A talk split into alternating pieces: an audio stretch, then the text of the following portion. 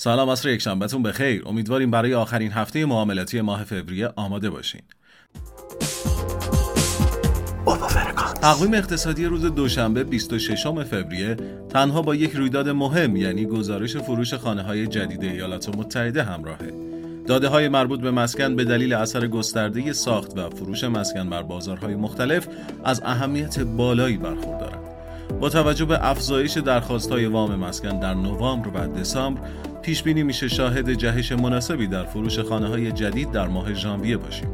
اما افزایش نرخ بهره وام مسکن به بالای 7 درصد در روزهای اخیر احتمالاً باعث عدم تکرارپذیری این رشد فروش در ماههای بعدی میشه. رشد فروش خانه های جدید تقویت دلار رو به دنبال داره. ممنونیم که با ما همراه بودیم.